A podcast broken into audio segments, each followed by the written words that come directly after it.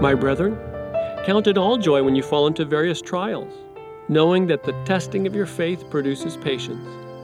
But let patience have its perfect work, that you may be perfect and complete, lacking nothing. Jesus, James 1 2 to 4. Hi, it's Nathan, and this is day 19 of 30 Days of Growing. I have mixed feelings about James' take on trials. On one hand, I don't like wrestling with life's difficulties, yet on the other, I have discovered that such wrestling has resulted in some rather encouraging outcomes. I have grown as a person.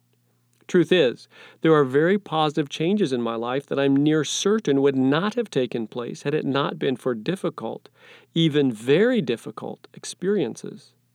I think that's true for all of us. In this text, James specifically highlights the fact that trying circumstances develop endurance. In earlier times, it was called grit the personal capacity to hang in there for the long game, even against huge odds. This strength of character is almost non existent in our culture today, yet it is an essential quality of healthy personhood, bringing many more benefits along with it.